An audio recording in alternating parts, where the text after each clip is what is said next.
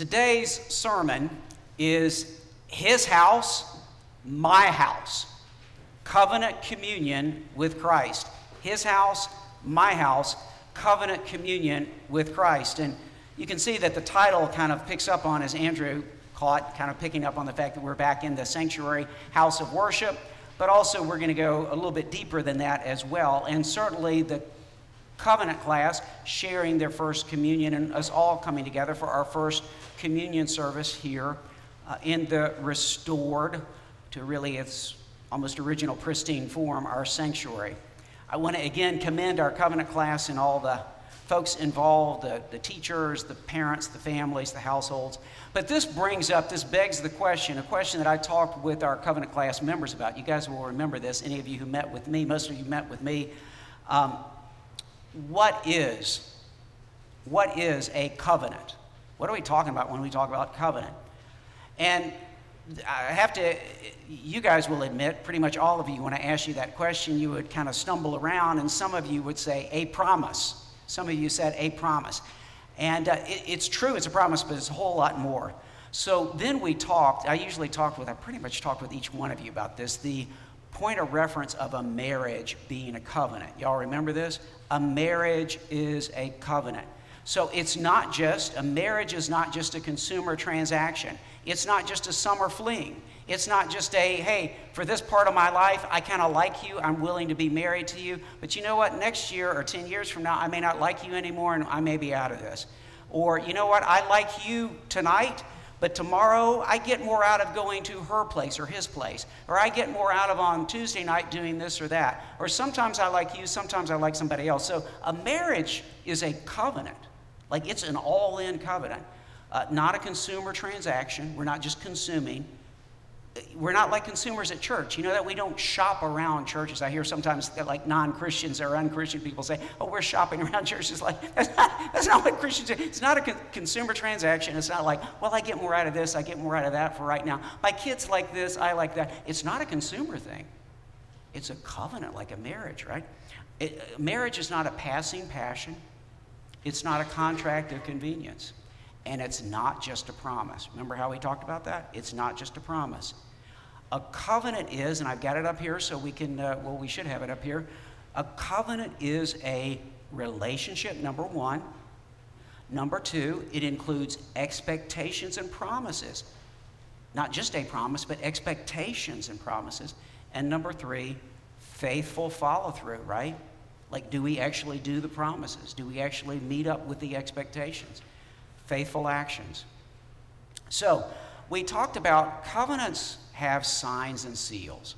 Remember, like for the marriage, we talked about the fact that you have a wedding. That's a public proclamation and sign and seal of a wedding of people getting married. Remember that? So, and, and then sometimes people celebrate anniversaries too as a sign and a seal of the fact that they're married, they're in a marriage covenant. And then we also talked about rings, right? I pretty much showed most of you my wedding ring, and we talked about how this is a sign and a seal of the fact that I'm married. But if I put a ring on you, does that mean you're married automatically? No, and your parents would probably get really upset if they, if they found out you were married at your age, right? So, anyway, probably not a good idea, right? But I could put a ring on you. That doesn't mean you're married. Just like I said, somebody could be baptized but not actually be a Christian, right? And somebody could, we don't, we don't invite them to, we don't want them, but somebody could take the Lord's Supper without being a Christian, right? So the sign doesn't mean the covenant is in effect, but it is a sign. And then this is what I want to talk to you about today. In addition to the wedding, and in addition to rings, we also have a house or a household. That's what we're going to talk about today. So, in other words, I could get some two really cool actors up here, like an actor or an actress, and I could say the words of a wedding, and they could say them, and if they're really good, actor and actress, you might be really into this, right? But then all of a sudden the director says cut and they walk on stage, off stage. Are they really married? No, right? So this is the, another sign of a real covenant of marriage. A household is made, right? A household is made. And that doesn't just mean a physical house, that means like a, a life together. Like we belong together, we're a household together. So this brings us back to being a Christian. What is being a Christian? It's being in covenant communion, like we're united together with Jesus and with each other as a church, right? And it's part of a covenant community, again, the church. So it's not just a promise, it, it includes promises, but it's not just a promise, it's a, remember, a relationship, promises and expectations, and then faithful actions on those promises and expectations. So, as Christians, we're under what's called the new covenant. And the Old Testament talks all about this new covenant that's going to come. And the most obvious place you get it, you get it in Isaiah, you get it in Deuteronomy, you get it in the Psalms. But the most obvious place you get it is in Jeremiah chapter 31. Okay? And that's where the Lord says, I will make a new covenant with the house of Israel and the house of Judah, not like the covenant I made with their fathers. They won't need to say, Know the Lord, know the Lord, because they shall all know me, from the least of them to the greatest. For I will, isn't this a great covenant? I will forgive their iniquity and remember their sins no more. Well, I wonder how that new covenant is going to happen. How could our sins be forgiven? How could we be part of a, a covenant and a household where we really know God personally, like all of us, if we want to? Well, Jesus in the upper room connects the dots for us. Okay, so Jesus in the upper room on the night of the Last Supper, here's what he says when he brings the cup. He says, This cup that is poured out for you is the new covenant in my blood, which I'm shedding for you. Now, remember what we talked about when we got together? I would show you the, the beginning of the New Testament with the title New Testament, and I would say, What is this? It's not just 27 books. It definitely includes the 27 books, speaking of expectations. But we talked about, remember, testament is about the same thing as covenant. Remember that? So when we say we are people who follow the New Testament, we follow the new covenant, right? What Jeremiah was talking about, what God is talking about. The new covenant, the New Testament, what Jesus says, I am establishing now. At the Last Supper, I'm about to shed my blood to secure the new covenant, the New Testament. So again, let's think about let's what, what does this mean? New Testament. New Testament means a relationship, and that relationship is with Jesus and with his church. For us, it's a church family here together, right? Number two, expectations and promises. In his word, he guides us with the expectations and promises, right? And number three, faithful actions living as Christians according to his word and faithful to each other in the church, in the church family, and with Jesus. That's the New Testament. That's the new covenant. So, this you had to get for the covenant class. You, you really had to know these things, and you knew these things. We have two signs and seals of the New Testament or the new covenant. What are they? Everybody remember? Baptism, right? And what?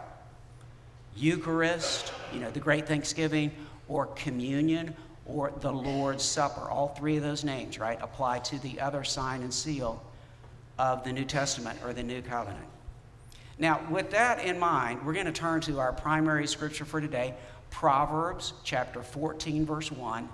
And then the close of this passage of scripture, y'all know I've been preaching on for the second half of the summer called the Sermon on the Level from Jesus from Luke chapter 6. And today, we read through the whole thing last week to kind of begin to wrap up. Today, I'm just going to read Luke chapter 6, verse 46 through 49. If you want to get the whole reading of the whole thing, go back to last week's sermon. If you missed it, you can pull that up online on YouTube or our Facebook. Last week's sermon, like teacher, like student, because you guys were starting back to school, and a whole lot of people are starting back to school.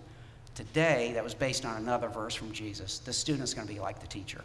Today, his house, my house, covenant communion with Christ. So let's open God's word and continue. Proverbs chapter 14, verse 1. The wise woman builds her house. Now, you got to understand this. This is wisdom. And what Jesus teaches is wisdom at the close of the Sermon on the Level. This is not talking about a physical house, it's not about a woman hammering stuff together, putting stone together. It's about a life and a household together. The wise woman builds her house, her marriage, her household, her family. The wise woman builds her house, but the foolish tears it down with her own hands. That's Proverbs 14, verse 1. And now over to the New Testament, to Jesus. Jesus says this as he closes out this great sermon on the level Why do you call me Lord, Lord, and do not do what I say? Now, he's talking to people who claim they're Christians, who, who are his disciples. He said, Everyone who comes to me and hears my words and does them, I will show you whom he is like. He is like a person building a house. There it is again, building a house, who dug deeply and laid the foundation on the bedrock. And when a flood came, the torrent burst against that house and could not shake that house because it had been well built. But the one who hears and does not do them, in other words, doesn't follow my word, is like a person who built a house on the ground without a foundation. And the torrent burst against it, and immediately it fell. And the ruin of that house was great. This is the word of the Lord. Thanks be to God. Friends, the grass withers, the flowers fade, but the word of our God will stand forever. Amen. His house, my house. Covenant communion with Christ. So, just to repeat, a covenant is a relationship. Secondly, expectations and promises and then faithful actions following up on that.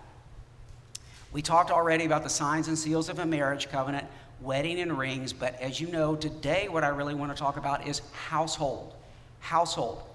And here, let me take you back to the early in the Bible, the first marriage there ever was. It's Adam and Eve. And here's what we read in Genesis chapter 2, verse 24. For this reason, a man shall leave his father and mother in other words, he's leaving one household and a new one's going to start. For this reason, a man shall leave his father and mother and be joined to his wife, and they shall become one flesh. That's the covenant of marriage. And the covenant means you're going to belong to each other and be true. Be true to the marriage communion and to the house, the new house that's being made, okay? A new household, a new family, and a life, a lifelong life together. Now, you know, Proverbs chapter 14, verse 1 is, of course, kind of talking about this, about families and about marriages and such. The wise woman builds her house, but the foolish tears it down with her own hands. Now, remember what I said about Adam and Eve, right? Man shall leave his father and mother and be united with his wife. Let's move ahead. When God calls a man named Abram, is later going to be referred to as Abraham. When he calls him into a new covenant relationship, I want you to catch the way this is the same kind of language. This is in Genesis chapter 12, verse 1. Now the Lord said to Abram, Get out of your country, from your family, and catch this, from your father's house. You guys see that? From your father's house to the land that I will show you. In other words, if you're going to be in a new covenant with me, through which I'm ultimately going to bless all the nations of the world and from your seed, everybody, not just people from your direct biological family, are going to have the opportunity for salvation. If we're going to start this covenant thing up, Abram, you've got to leave your father's house and belong to me and my house. Okay? So I'm, I'm going to show you where this promised land that I'm going to bring you to, but you got to leave your father's house. So here we have it again. Covenant is about household, about a household relationship, expectations and promises, and faithful actions. And that brings us to the New Testament, to the New Covenant, the New Covenant household. How does Jesus teach us to pray? How's the way we start off our prayer? Our Father, right? Means we belong to God's household. We're called out of any other household to have our allegiance and our life and build our house in connection with belonging to God the Father, the Father of Jesus Christ. So Jesus teaches us to pray, Our Father. So being a Christian means His house, my house. And then let's go to this closeout of Jesus, the grand conclusion of this sermon that he gives. He says, Everyone who, number ones, comes to me, number two, hears my words, and number three, does them. Let me repeat that. Comes to me, hears my words, and does them. One, two, three. Is like a person building a house who dug deeply and laid the foundation on the bedrock. So let's look at what Jesus is saying here. Number one, commit. Commit. Number two, comprehend. And number three, construct. Commit, comprehend, and construct your house within his house. So, again, just to make this really clear number one, commit. Everyone who comes to me, you have to make a decision, and God, in his sovereign grace, actually calls you, we believe, to come to him, right? To come to Jesus. That's number one, a commitment. Number two, Jesus says, Here's my words. Now, he just doesn't just mean, well, I showed up at church and I kind of heard some stuff, but I don't remember what they said. What the pastor preached on yesterday? What'd you learn in Sunday school yesterday? I don't know. I forget that kind of stuff. No, no, no. When he says here, akuate, he's talking about actually like taking it in and remembering it. So comprehend. Comprehend. Here's my words. And number three, constructs it kind of doesn't matter if you can spout out all the Bible knowledge I've ever heard of, but you don't actually do anything on it, right? It's not actually changing you and making a new house. So, construct does them like a person building a house. Let's look at this now. Number one, commit. Commit to his household. Jesus' New Testament communion and community. He lifted up his eyes on his disciples. He's talking to his disciples. But bear in mind, he's saying among people who call themselves my disciples, among Christians, there are going to be some who build the right kind of house and some who don't. They all look the same usually. They wear the same kind of clothes, they may hang out with the same friends. But some, when the challenges of life come and ultimately when the judgment comes, some will have a house that's built on the foundation of God's word in Jesus Christ, the covenant, and some will not. So Jesus lifts up his eyes on all his so called disciples and, and, and, says, Blessed are you who are the poor, those among you who are the poor, because yours is the kingdom of God. Blessed are you when people hate you and exclude you on account of the Son of Man. Now, this is hard stuff for sixth and seventh graders, and actually for big people too. Jesus is calling us to be poor to the world and instead to treasure Him and His house. And that means I may not be popular with everybody if I stick with Jesus. I have to decide, right? Jesus says, i may not get everything that I want to grab in life, but I'm willing to be poor and treasure His things. I'm willing to be unpopular with some people and maybe with some crowds, even. I'm willing to be excluded because of Him. So that's, that's His message. Commit. He says, if you come to me, that means you're by definition, coming away from some people. Like you're making a choice, okay? So commit, come to, come to me, he says. And then he says, comprehend. He says, he calls us to hear his words and to understand truth and consequences. And here's the reality my actions show my truth. My actions show who I really am. I can say all the right words, I can dress up nicely, I can act like I'm, you know, all good. My actions reveal, just like Jesus says also in this sermon, you know everybody by their fruit. You know them by their fruit. So either have communion with the world or with Jesus in faithfulness to Him. Jesus says, Give, and it will be given to you. With the measure you use, it will be measured back to you, both when your crises come in this life and at the judgment. And then Jesus says, Why do you call me Lord, Lord, but do not do what I say? Which brings us number three. We're going to have to follow through on this and construct, build a house, like build a life that belongs to Jesus. So I want to build my house, and I invite you guys and all of us to build our house within Christ's house on the bedrock of his covenant word. A wise woman builds her house the right way. A person, Jesus says, who comes to me and actually does what I say is like a person building a house laid on the foundation of the bedrock. So, what, is, what are we talking about? Well, you know what? I'm going to go back and cover one thing that's really well known from this sermon that's also in something else called the Sermon on the Mount over in Matthew. And this is the golden rule. You guys ever heard of the golden rule? But here I want to give you a span of understanding the golden rule. So, because, like, if you do the golden rule, that's a way of building your house to use gold by the golden rule, by the way you act, right? But there are other kind of things you can do too. So, have you guys ever heard of the wooden rule? The wooden rule? You know what the wooden rule is? The wooden rule is do to others as what? They do to you. You're mean to me, I'm going to be mean to you.